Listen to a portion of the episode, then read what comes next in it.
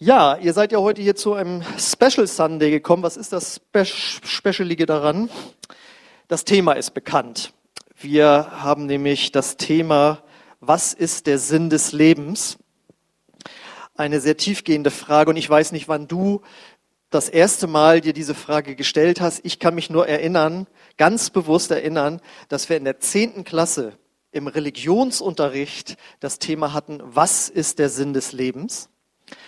Und für mich war die Sache ganz klar. Ich habe einfach einen amerikanischen Rocksänger zitiert. Have some fun tonight. Hab ein bisschen Spaß im Leben. Ja, das war für mich so der Sinn des Lebens. Und äh, wer schon ein bisschen älter geworden ist, weiß, ähm, da gibt's noch tiefgehendere Antworten als nur das. Und auf die möchte ich heute eben äh, eingehen. Äh, erstmal möchte ich dir gratulieren, wenn du dir diese Frage schon mal gestellt hast, dann bist du ein echter Mensch. Denn nur, Halleluja, genau, denn nur der Mensch setzt sich mit dieser Frage auseinander. Kein Tier hat sich jemals gefragt, warum bin ich auf der Welt, warum bin ich hier. Das tun nur wir Menschen, gibt uns auch eine besondere Würde. Und es ist auch eine ganz, ganz wichtige Frage. Denn wenn man nicht weiß, was der Sinn des eigenen Lebens ist, dann hat man oftmals auch keine richtigen Ziele, ist eine gewisse Planlosigkeit, eine Langeweile kann sich auch einstellen, wenn man einfach nicht weiß, warum bin ich eigentlich hier. Und es gibt Menschen, die sind richtig depressiv darüber auch geworden. Und andererseits ist es auch wichtig, deswegen sich mit der Frage zu beschäftigen, weil wenn es einen bestimmten Sinn gibt und man lebt an diesem Sinn vorbei, wie ärgerlich muss das sein am Ende des Lebens? Ich weiß nicht, habt ihr im Deutschunterricht schon mal einen Aufsatz geschrieben, euch viel Mühe gegeben und dann hieß es am Ende, ja, leider Thema verfehlt. Viel gemacht, aber nicht das gemacht oder geschrieben, was eigentlich die Aufgabenstellung war. Also ihr merkt, das ist äh, eine wichtige Frage. Und um dieser Antwort gut zu nähern, fangen wir erstmal an mit der Frage, was ist überhaupt Sinn? Ja, was, was, was ist der Sinn, sagen wir mal, einer Sache? Und äh, kennt ihr vielleicht noch aus der Feuerzangenbowle, was ist so eine Dampfmaschine? Da stellen wir uns erstmal ganz dumm. Ja, und da habe ich mir das so ausgedacht, äh, wenn wir jetzt einen Außerirdischen hier hätten und wir würden den fragen, oder nicht ihn fragen, sondern er würde uns fragen, okay, hier ist alles neu für mich, was hast du da in der Hand? Was ist der Sinn dieses Gerätes, was du da in der Hand hast? Und dann würde ich ihm erklären, der Sinn dieses Mikrofons heißt es, meine Stimme zu verstärken dass man das hinten auch noch in der letzten Reihe hören kann. Das ist doch der Sinn dieses Mikrofons. Ja, es kommt nicht in erster Linie darauf an, wie gut es aussieht oder wann es erfunden wurde, wie alt es ist oder wie glücklich es ist oder sonst wie, sondern geht, der Sinn dieses Dinges ist, meinen Ton äh, zu verstärken. Dann würde er vielleicht fragen, du hast da so eine Katze bei dir zu Hause rumlaufen. Was ist, was ist da? Was ist der Sinn dieses Haustiers? Und dann würden wir wenn wir eins haben. Also wir hatten damals bei uns in der Familie eine, eine Katze, Fritzi hieß sie. Also sie wurde uns als Kater verkauft und hieß deswegen Fritz. Und äh, dann stellte sich raus, eine Katze haben wir sie in Fritzi umbenannt. Ähm, und hätte sie mich jetzt gefragt, welchen Sinn hat Fritzi? Dann würde ich sagen, na, dass sie uns hier ein bisschen Freude macht. Na, also man schafft die sicher nicht an, dass sie einen auf dem Teppich dann macht, was sie leider auch manchmal gemacht hat, ähm, sondern man, man freut sich einfach an dem Tier. Man streichelt es und spielt da vielleicht mit und so, ja. Also ist da, um sich dran zu erfreuen. Und dann kommt vielleicht bei dir zu Hause dann als nächstes ein Kind um die Ecke gerannt und der Außerirdische fragt, und was ist das? Was ist der oder die? Wofür ist dieses Kind da? Was ist der Sinn dieses Kindes? Und dann wirst du hoffentlich sagen, ich habe mich weitergegeben in diesem Leben. Ich habe ihm oder ihr Leben gegeben. Ich habe Freude am, am ihm oder ihr. Das Kind hat Freude an mir. Es ist Liebe, die da ist zwischen uns. Ja? Das ist der Sinn, dass ein Mensch eben auch auf die Welt gekommen ist. Und wichtig ist, wenn wir das jetzt mal nochmal drüber nachdenken, der Sinn des Mikros, der Katze, des Kindes wurde einem von außen zugesprochen. Ich habe erklärt, was der Sinn ist. Und jetzt geht es ja um den Menschen an sich. Welche Antwort kann es da geben, was der Sinn des Lebens eines Menschen ist? Und wo kann man da Antworten bekommen? Nehmen wir erstmal ein paar menschliche Antworten, was der Mensch selbst über sich sagt. Und da habe ich mal ein Zitat gefunden von einem Evolutionsbiologen. Und er hat gesagt, eigentlich kann man den Zweck des Menschen nur als den einer Genverbreitungsmaschine bewerten. Das hört sich in Bezug auf den Menschen zunächst unfreundlich an, unerfreulich an, ist aber bei weitem nicht so frustrierend, wie es den Anschein hat. Dann dachte ich, doch. Also wenn der Sinn des Lebens nur darin besteht, sich zu vermehren, das ist auch wichtig, aber das hat doch noch nicht die Frage nach dem Sinn beantwortet, warum der Mensch an sich da ist, dass er sich dann auch weiter verbreitet. Andere Antworten sind, ich habe zur Vorbereitung dieser Predigt mir noch mal eine 60 Jahre alte Predigt von Pfarrer Wilhelm Busch angehört, wen ihr noch kennt. Ging auch um den Sinn des Lebens und wisst ihr, was die Leute vor 60 Jahren geantwortet haben? Der Sinn meines Lebens ist, meine Pflicht zu tun. Und hat er gesagt, naja gut, das haben die Mitarbeiter oder die Arbeiter im KZ auch gesagt. Ich habe nur meine Pflicht hier getan. Das kann es ja nicht sein. Er war selbst im KZ als Pastor der bekennenden Kirche. Das kann es ja nicht sein. Aber das ist interessant. Das hat man früher geantwortet. Das würde heute keiner mehr antworten. Ich weiß noch, der verstorbene Bundeskanzler Helmut Schmidt hat das auch gesagt. Ich habe meine Pflicht getan. Das ist es, worum es geht. Eine andere Antwort wäre, die würde man heute vielleicht auch noch geben, arbeiten. Der Sinn meines Lebens ist zu arbeiten. Und da meinte Pfarrer Busch dann auch so, naja gut, aber das kann man auch über ein Pferd sagen.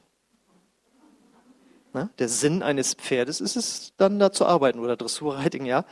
Das kann es doch auch nicht sein. Und ich glaube, die Antwort, die heute am häufigsten fallen würde, wäre die, die ich damals in der zehnten Klasse gegeben habe. Have some fun tonight. Glücklich sein. Der Sinn meines Lebens ist es, hier auf der Erde zu sein, um glücklich zu sein. Aber die Frage ist, ab wann ist man glücklich? In der Regel ja, wenn, wenn Bedürfnisse erfüllt werden. Ja? Wenn man gesund ist, wenn man genug zu essen hat, genug Schlaf und dann natürlich auch, dass man Liebe, Wertschätzung und Annahme in seinem Leben irgendwie erlebt. Aber selbst wenn man das zur Genüge und noch drüber hinaus hat, ja, gibt es ein Problem, das schon auch in den 60er Jahren äh, die berühmten äh, Rolling Stones besungen haben in dem Lied I can't get no da, da, da, satisfaction. Und zwar heißt es da in der Textzeile nämlich, wenn ich im Auto unterwegs bin, wenn ich vor meinem Fernseher sitze, wenn ich um die ganze Welt fahre und da etwas und dort etwas unterschreibe, also ein Vertrag, und versuche irgendein Mädchen aufzureißen, also Mick Jagger, ich finde keine Befriedigung. So sehr ich es auch versuche, ich finde einfach keine. Das singen die in diesem Lied. Ich glaube, Ende der 60er rausgekommen. Und das ist so. Man kann so sehr sich danach ausdrücken, das Leben zu genießen und vielleicht auch Gutes zu tun. Es fehlt etwas. Und manchmal ist der Traum, ein bestimmtes Ziel zu erreichen, schon schöner als das Erreichen dann selbst. Weil was ist, wenn man seine Ziele erreicht hat? Wenn man der berühmteste ist, wenn man der reichste ist, wenn man die Familie hat, wenn man das Haus hat, wenn man die zwei Autos hat, wenn man die zwei Urlaube sich leisten kann, wenn der Sohn erfolgreich ist, wenn die Kinder gut und gesund und glücklich sind, wenn man alles erreicht hat, dann müssen wir zugeben, bleibt trotzdem irgendwas Jetzt habe ich es erreicht, aber was ist jetzt? Was, was ist jetzt? Wie geht's weiter? Hab, ist das jetzt schon alles? Also ich weiß nur damals, als ich ähm, noch kein Christ war und in einer Rockband gespielt habe und jedes Mal zum nächsten Auftritt habe ich hingefiebert, dass das alles richtig gut läuft und dass wir dann bewundert werden und alles. Und wenn das dann war und wir auch bewundert wurden, das weiß ich noch, morgens um vier ging ich mal nach so einem Auftritt. Damals hatte man noch so, es ist jetzt wieder innen, so kaputte Hosen, ne? Hatte ich mir extra in Kalifornien gekauft und so und dann mit langen Haaren und Lederjacke und dann läufst du so nach Hause und denkst so, okay, das war's jetzt, äh, wann ist der nächste Auftritt? Ja? Und viele haben das erreicht in ihrem Leben, was sie erreichen wollen und sind doch nicht glücklich. Und jetzt kommt es ja noch ein bisschen krasser. Was ist, wenn du deine Ziele nicht erreichst? Was ist, wenn du dir als Jugendliche gesagt hast, mein Ziel ist es mal eine große Familie zu haben und das Ziel hast du nicht erreicht? Was ist, wenn du krank wirst oder sonst in irgendeiner Weise gehandicapt bist, sodass du nicht erfolgreich bist oder erfolgreich werden kannst und du nicht im Wohlstand lebst? Ist dein Leben dann sinnlos? Die Nazis haben so gedacht.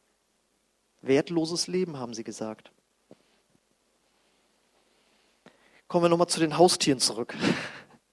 Was ist, wenn meine Katze, unsere Katze, Fritzi, wenn die damals gesagt hätte, der Sinn meines Lebens ist es, glücklich zu sein. Und das beinhaltet für mich, dass ich hierhin mache, wo ich möchte. Hat, wie gesagt, hat sie gemacht. Kam nicht so gut an, besonders bei meinen Eltern.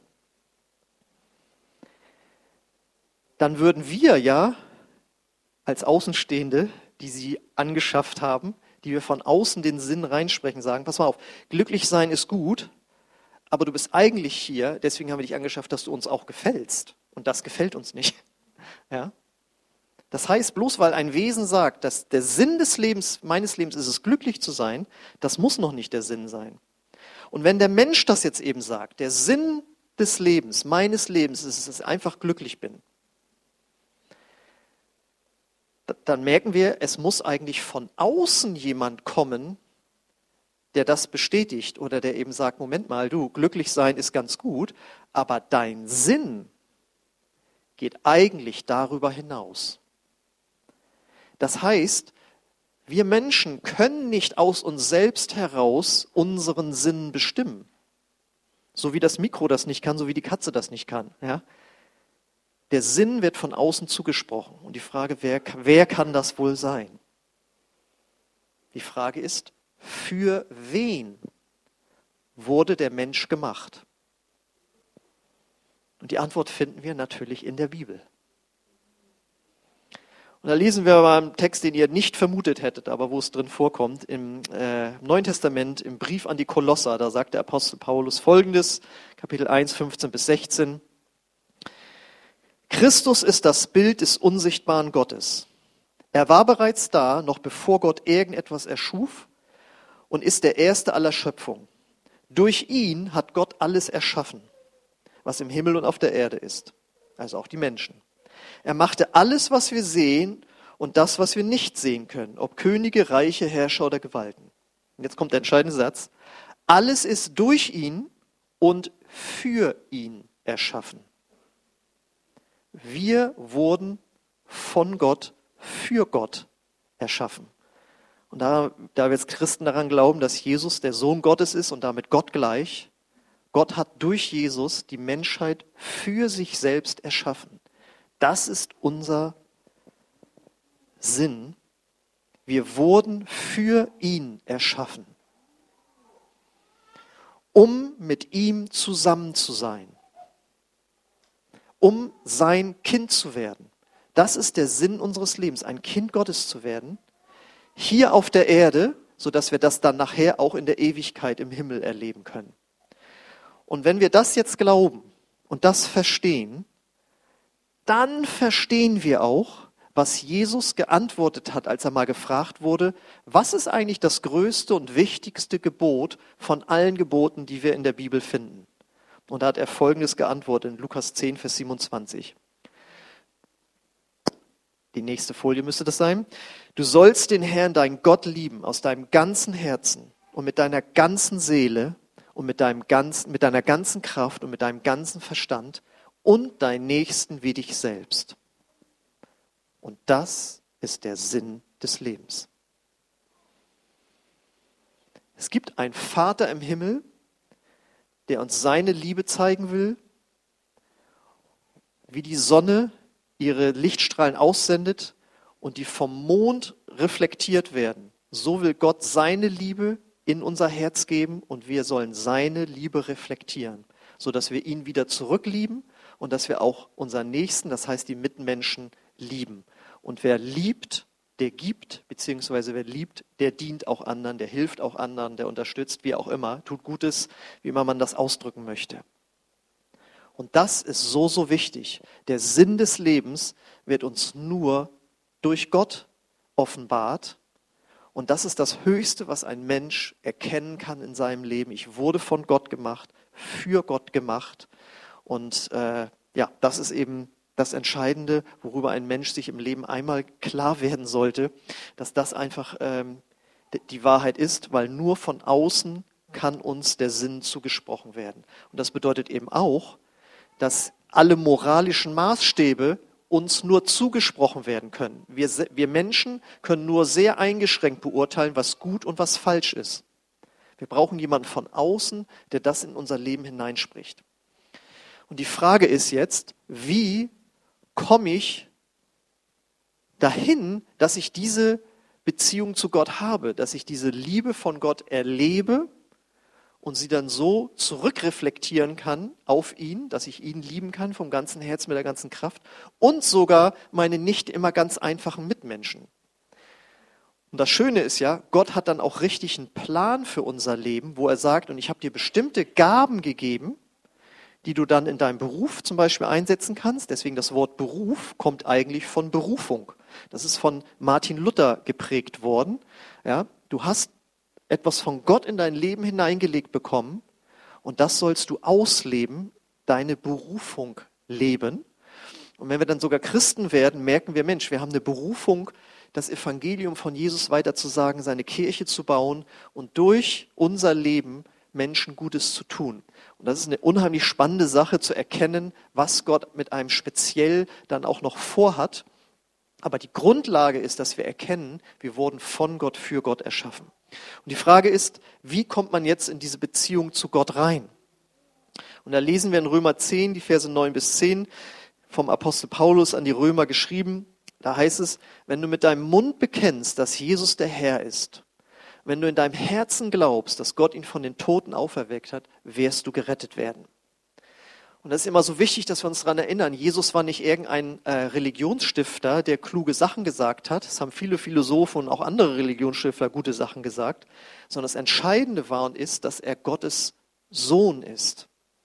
Und er kam, um uns Menschen den Sinn des Lebens zu sagen, zu zeigen und vor allen Dingen auch vorzuleben. Denn Gott verlangt nichts von uns, was Jesus nicht vorgelebt hätte. Er hat Gott geliebt von ganzem Herzen, er hatte ethische Maßstäbe, die von Gott kamen und er hat den Nächsten, seine Mitmenschen geliebt. Er hat Kranke geheilt, er hat Ausgestoßene angenommen und ist uns bis heute in all dem äh, ein Vorbild. Und das war für mich damals auch das Entscheidende, als ich mich mit dem Glauben beschäftigt habe. Ich habe das Leben von Jesus studiert in den Evangelien und habe gesagt, der war gut. Ich kann nicht glauben, dass der Gottes Sohn ist. Und schon gar nicht, dass der von den Toten auferstanden ist. Aber der war wirklich gut. Wenn alle so leben würden, das heißt, er hat das, den Sinn des Lebens vorgelebt. Aber das ist noch nicht alles. Er hat drei Jahre das gemacht und dann am Ende seines Lebens hat er sich freiwillig hinrichten lassen, kreuzigen lassen. Das ist der Grund, warum in vielen Kirchen ein Kreuz hängt oder steht. Und warum ist das so? Die Bibel sagt, dass wir Menschen alle, wenn wir auf die Welt kommen, von Gott getrennt sind und noch nicht Kinder Gottes sind, weil wir alle in uns eine, eine geistliche Krankheit haben, die sich Sünde nennt, dass wir Dinge tun, die in Gottes Augen nicht in Ordnung sind. Ich meine, ihr kennt sicherlich kein Kind, das man zum Schlechten erziehen muss, sondern es ist immer umgekehrt. Wir müssen den Kindern immer das Gute beibringen weil in uns etwas ist, das gegen alles irgendwie rebelliert. Und dann, wenn wir nachher in die Jugendzeit kommen, das wird dann ja noch stärker. Und du kennst bestimmt genug Erwachsene, wo du sagen könntest, na, also die bräuchten wirklich mal äh, einen Neustart in ihrem Leben. Und das Problem ist, es gibt auch andere Menschen, die würden das über dich sagen. Und so sagt das Gott über uns alle. Ihr alle braucht einen Neustart im Leben. Ihr lebt nicht in dem Sinn, den ich mir für euch gedacht habe. Und wenn das schwer zu glauben ist für dich, einfaches Experiment wenn Gott jetzt einen Film ablaufen lassen könnte hier auf der Leinwand, wo alle deine Gedanken visualisiert werden würden, was du schon jemals über deine Mitmenschen gedacht hast und was du im Verborgenen getan hast, du würdest sagen, könnt ihr zeigen, aber ich wandere dann aus. Ja? Weil es ist doch so, kein Mensch ist ohne Schuld. Und Gott hat diese Dinge gesehen und er hat gesagt, damit du in meine Nähe überhaupt kommen kannst, muss ich dir erst deine Schuld abnehmen, die auf deinen Schultern lastet. Und das ging nur, das ist wie eine Geldschuld, die bezahlt werden musste. Und diese Schuld wurde von Jesus bezahlt als er stellvertretend für uns am Kreuz äh, starb. Und wir lesen dann ja auch, wir sollen glauben, dass er von den Toten auferweckt wurde. Das heißt, Jesus ist gestorben und wie wir dann Ostern feiern, am dritten Tag ist er von den Toten auferstanden. Warum eigentlich? Warum ist er nicht tot geblieben? Und hat einfach nur seine gute Lehre hinterlassen. Das würde ja heute noch ein gutes Vorbild darstellen. Die Bergpredigt, lieb deine Nächsten, lieb deine Feinde, halt auch die andere Wange hin und so. Das sind ja super Sachen. Ganz einfach, das ist nicht ausreichend. Nur eine zusätzliche gute Lehre brauchen wir nicht. Denn wir Menschen sind nicht in der Lage, uns daran zu halten. Das Entscheidende war, weil Jesus stellvertretend für uns gestorben ist. Das heißt nicht, weil er selbst was Falsches gemacht hätte, war er sozusagen zu Unrecht im Tod. Und Gott hat ihn deswegen, der Vater im Himmel hat ihn deswegen am dritten Tag von den Toten auferweckt, weil er gesagt hat, hier ist jemand ohne Schuld gestorben, sondern er hat die Schuld anderer getragen, so wie jemand die Geldschulden für jemand anders bezahlt. Und deswegen ist Jesus von den Toten auferstanden und deswegen ist er auch heute noch erlebbar. Und ich weiß noch, wie ich das gelesen habe und gesagt habe, also ich finde den gut, aber ich kann das nicht glauben. Aber in der Bibel ist das Gute, die sagt, wenn du Gott von ganzem Herzen suchst, dann lässt er sich von dir finden. Und dann las ich mal wieder in der Bibel und das war in meinem Studentenwohnheim. Ich saß da so, ich wollte halt das alles nachprüfen und dann merkte ich auf einmal, wie mir warm ums Herz wurde und ich sagte, ich glaube das jetzt. Dann habe ich die Bibel so zusammengeklappt und gesagt, scheiße, das kann ich ja jetzt keinem mehr erklären. Also das kann ich ja nicht beweisen. Ich habe früher immer gesagt, wenn ich mal gläubig werde, dann ist das der Beweis, dass das stimmt. Weil ich habe nicht daran geglaubt, ich habe an die Naturwissenschaft geglaubt, ich habe alle Gegenargumente, ich habe gesagt, seit wann kann eine Schlange reden und wieso wisst ihr besser als der Papst, was Wahrheit ist und so. Ich habe alles gebracht, was mir heute auch noch begegnet, wenn ich mit Leuten darüber spreche. Aber vor den Worten von Jesus musste ich damit kapitulieren, musste sagen, ich habe nicht auf alles eine Antwort, aber ich glaube jetzt, dass es den gibt und dass der auferstanden ist von den Toten. Damit war ich aber noch kein Christ. Was ist das denn? Ich denke, wir sollen da äh, glauben, dass er von den Toten auferweckt ist. Ja, aber da steht was ganz Entscheidendes. Du sollst bekennen, dass Jesus der Herr ist. Und damit ist nicht gemeint, Herr Schmidt, wollte ich gerade sagen, ja, oder Herr Dohle, sondern damit ist gemeint, er ist der Chef. Er ist der Herr und nicht der Herrscher über Israel oder sonst wo, sondern dein Herr, mein Herr, mein Chef. Oder wie man im Kindergarten sagte, der Oberbestimmer. Oder ein anderes schönes Bild, du bist bis jetzt in meinem Auto gefahren und jetzt sagt Jesus, lass mich dein Lebensauto fahren. Das bedeutet für dich anzuhalten, auszusteigen, rüberzugehen und den Platz zu wechseln und jemand anders fährt jetzt dein Lebensauto. Und da musste ich noch ein paar Wochen drüber nachdenken, ob ich das wirklich will. Bin ich bereit, mein Leben in die Hand eines Gottes zu geben, den ich gar nicht sehen kann, aber der mir Glauben gegeben hat, dass es ihn gibt. Und ich hatte Glauben gewonnen, dass die Bibel Gottes Wort ist. Und so habe ich dann nach neun Monaten am 27. Mai 1994 gegen 21 Uhr in einer Veranstaltung wie dieser auf die Frage hin, wer ist hier, der diesen Jesus als Herr in seinem Leben aufnehmen möchte, weil du glaubst, dass Gott ihn von den Toten auferweckt hat, weil er für deine Schuld gestorben ist. Und ich weiß es noch, dann wurde das gefragt und habe ich gesagt, er hat mich so gemeldet. Und dann haben wir zusammen gebetet. Gott, vergib mir meine Schuld und Jesus, ich glaube an dich.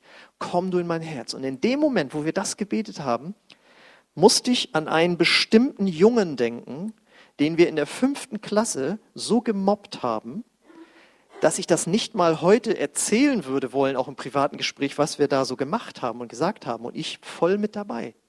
Und in dem Moment wusste ich, das wird mir jetzt vergeben. Das ist nicht das Einzige, was ich in meinem Leben falsch gemacht habe oder so, aber das hat Gott mir da gezeigt. Das war so daneben, das war so fies, was ihr da gemacht habt. Ähm, und ich vergebe dir das jetzt.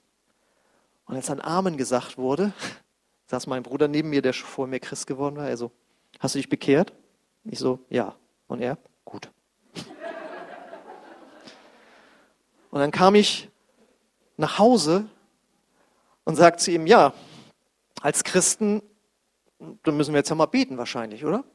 Das war schon ungewöhnlich. Und er so, ja, und dann fing er an. Jesus hier, Jesus da, Jesus tralalala, ich weiß nicht, was er gebetet hat. Und ich so, ähm, also da weiß ich jetzt nicht, was ich sagen soll, sage ich. Und er so, ja, du lernst Jesus ja erst noch kennen. Ich so, na, das ist ja gut.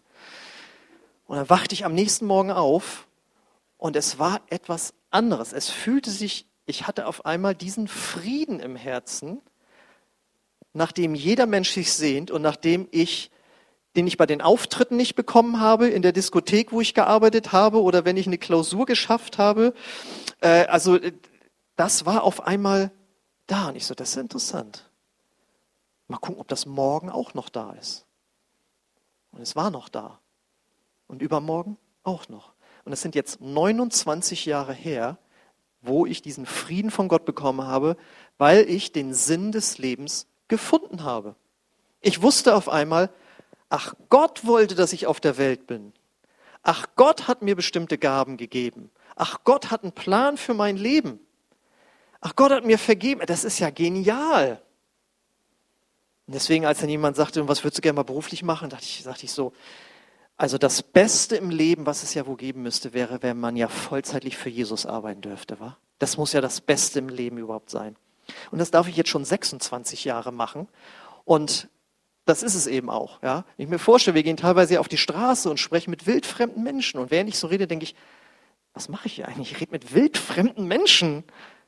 Aber ich mache das so gerne, zumal die Leute danach auch sagen, wenn wir dann für sie gebetet haben, ja danke, also ist ja schön, dass sie das machen und so. Ja? Äh, aber das machen wir nicht, weil wir den Leuten da nur einfach ein gutes Gefühl geben möchten, sondern wir glauben, dass der Sinn des Lebens eines jeden Menschen darin liegt, Gott zu erkennen und ihm in, in, ins Herz aufzunehmen.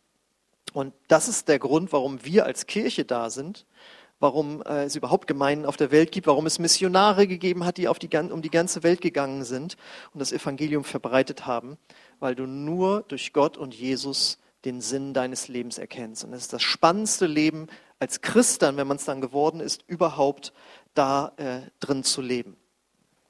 Und deswegen äh, lade ich dich ein, dich auf diesen Gedanken einzulassen, dass der Sinn deines Lebens eben auch darin besteht, mit Gott zu leben und sein Frieden äh, zu bekommen. Weil du wirst von innerem neu geboren, bekommst sozusagen ein neues Betriebssystem raufgespielt. Wenn ich morgens in den Spiegel gucke, merke ich, die Hardware ist immer noch gleich geblieben und verändert sich nicht immer nur zum Besseren.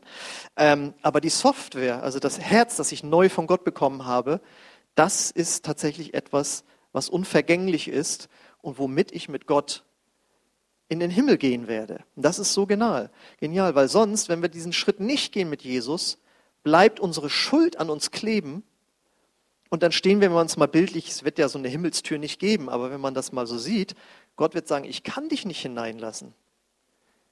Du bist belastet von deiner Schuld.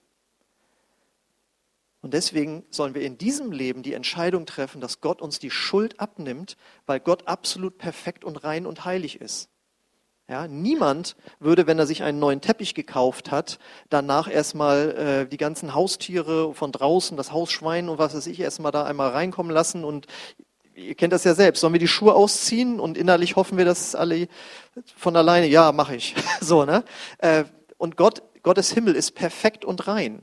Und mit unserer Schuld würden wir den Himmel verschmutzen. Und deswegen ist es dringend notwendig, dass jeder Mensch Vergebung seiner Schuld bekommt. Und das ist auch nicht übertrieben oder so, sondern das ist der Mittelpunkt des christlichen Glaubens, dass Jesus am Kreuz für unsere Schuld äh, gestorben ist. Und ich möchte dich einfach einladen, diese, diesen, diesen Sinn selbst in deinem eigenen Leben zu erfahren, indem du Jesus dein Leben gibst, Vergebung bekommst. Und für alle, die Jesus schon kennen, das nochmal neu auch wertzuschätzen und dankbar zu sein. Mensch, ich weiß, warum ich hier bin und ich weiß, dass Gott einen Plan und ein Ziel für mein Leben hat. Und ich möchte euch einladen, dass wir ähm, einfach jetzt am Ende dieser Predigt Gott sozusagen eine Antwort geben auf das Evangelium. Evangelium heißt ja frohe Botschaft. Du kannst zu Gott kommen, so wie du bist. Er wird dir vergeben, er wird dich annehmen. Und auch er hat einen Plan für dein Leben. Und dass du einfach Gott, wie du es möchtest, es bist völlig frei, äh, das zu tun, wie du das möchtest. Das ist die Würde des Menschen, die dazugehört, auch Nein sagen zu können zu dieser Einladung Gottes. Aber wenn du dazu Ja sagen möchtest, dann lade ich dich ein, das heute eben äh, zu tun. Ich lade euch ein, dazu aufzustehen. Das Lobpreisteam darf schon mal nach vorne kommen. Und ich möchte gerne für euch beten, dass ihr selbst auch so eine Offenbarung bekommt. Vielleicht bist du noch super weit vom Glauben entfernt und sagst, ich werde das mal in Betracht ziehen, was ich da heute gehört habe. Dann möchte ich einfach für dich beten, äh, dass du wirklich dein Herz für Gott öffnen kannst. Wenn du aber vielleicht hier bist und schon bereit bist, diesen Schritt auf Gott zuzugehen, zu sagen, Herr, ich möchte, dass du mein Herr wirst und ich möchte, dass auch du mir vergibst und ich möchte mein Leben ab jetzt mit dir leben, dann lade ich dich ein, zu ihm heute zu kommen, indem du ihn in dein Herz einlädst durch ein äh, Gebet, das ich dann gerne dir vorsprechen möchte, was du mitbeten kannst, wenn du Gott in dein Leben aufnehmen möchtest. Aber zuerst möchte ich gerne für euch beten. Ja, Vater im Himmel, wir danken dir dafür, dass du uns als Menschheit nicht alleine gelassen hast, sondern dass du uns dein Wort gegeben hast, wo drin offenbart wird, dass du unser Schöpfer bist. Und ich danke dir, Herr, dass du uns auch nicht alleine gelassen hast in unserer ja, Schuldhaftigkeit, sondern dass du Jesus gesandt hast, damit wir an ihn glauben können, weil er für unsere Schuld gestorben ist. Wir wollen dir vom ganzen Herzen danken dafür, dass das eine erfahrbare Realität ist. Nicht ein ferner Glaube, sondern dass das jetzt, heute und hier erfahrbar ist. Und ich bete für jeden und jede, die hier ist, die noch weit vielleicht weg ist, dass du sie an dein Herz ziehst, dass du, ja, durch die verschiedensten Umstände und Möglichkeiten Fragen beantwortest, die einfach noch da sind. Und dass dieser Mensch einfach den nächsten Schritt auf dich zugeht. Und ich möchte auch für jeden, der diesen Schritt schon gegangen ist, jeden Christen einfach hier beten, dass er oder sie erkennt, was dein spezifischer Plan für sie ist, deine Kirche zu bauen, dein Evangelium zu verbreiten, Menschen Gutes zu tun und auch in diese Liebe zu dir, was der Sinn des Lebens ist, ganz neu reinzukommen. Aber vor allen Dingen möchte ich für die beten, die heute hier sind und schon bereit sind, diesen Schritt zu gehen die sagen, ja, ich kann das glauben, ich will das glauben und ich bin auch bereit, mein Leben in Gottes Hände zu geben, weil er es einfach besser weiß. Und das kann ganz kleiner Glaube sein, aber wenn dein Herz so weit ist, dass du sagst, ich will, dann ist das für Gott schon ausreichend. Dann wird er dein Herz berühren. Und während unsere Augen geschlossen sind, möchte ich dich einfach zu so einer Entscheidung auch ja, sozusagen ermutigen oder herausfordern äh, wenn du hier bist und sagst, ja, ich möchte diesen Schritt gehen und ich möchte das durch ein Gebet festmachen, dass wir alle gemeinsam sprechen werden, dann lade ich dich ein, dass du einfach mal kurz deine Hand hebst als äußeres Zeichen innerlich von Gott zu empfangen. Einfach ein Zeichen für Gott und für mich hier sozusagen sichtbar, dass du diesen Schritt gehen möchtest. Wer ist heute Morgen hier, der Jesus in sein Leben einladen möchte, dann heb einfach kurz deine Hand und dann möchte ich gemeinsam dir beten. Ja? Ist noch jemand da? Heb einfach kurz deine Hand und dann wollen wir gemeinsam beten. Und ich bete das Satz für Satz vor und wenn das ein Gebet nach deinem Herzen ist, dann äh, darfst du es einfach mitbeten. Gott, ich komme jetzt zu dir und ich gebe dir mein ganzes Leben. Ich glaube an Jesus, der für meine Schuld gestorben ist vergib mir meine Schuld komm du in mein Herz. Amen. Amen. Wenn du so ein Gebet das erste Mal gebetet hast und es vom Herzen gemeint hast, dann lade ich dich ein, nach dem Gottesdienst zu mir hier nach vorne zu kommen, damit ich dir einfach erklären kann, wie du nächste Schritte gehen kannst in diesem neue oder in diesem gewonnenen Christsein. Und ja, dann möchte ich einfach dort äh, auch für dich beten, dass du einfach erkennst, was Gott jetzt mit dir vorhat. Alle anderen möchte ich einfach nochmal daran erinnern, ladet ein für den äh, Alpha-Kurs, den wir dann ja auch haben, wo diese Fragen über mehrere Abend, Abende vertiefend erklärt werden, was es mit Jesus auf sich hat und was ein christliches Leben bedeutet. Und wir wollen jetzt einfach Gott jetzt nochmal danken für das, was er uns äh, durch Jesus geschenkt hat. Dieses Gefühl, ein neues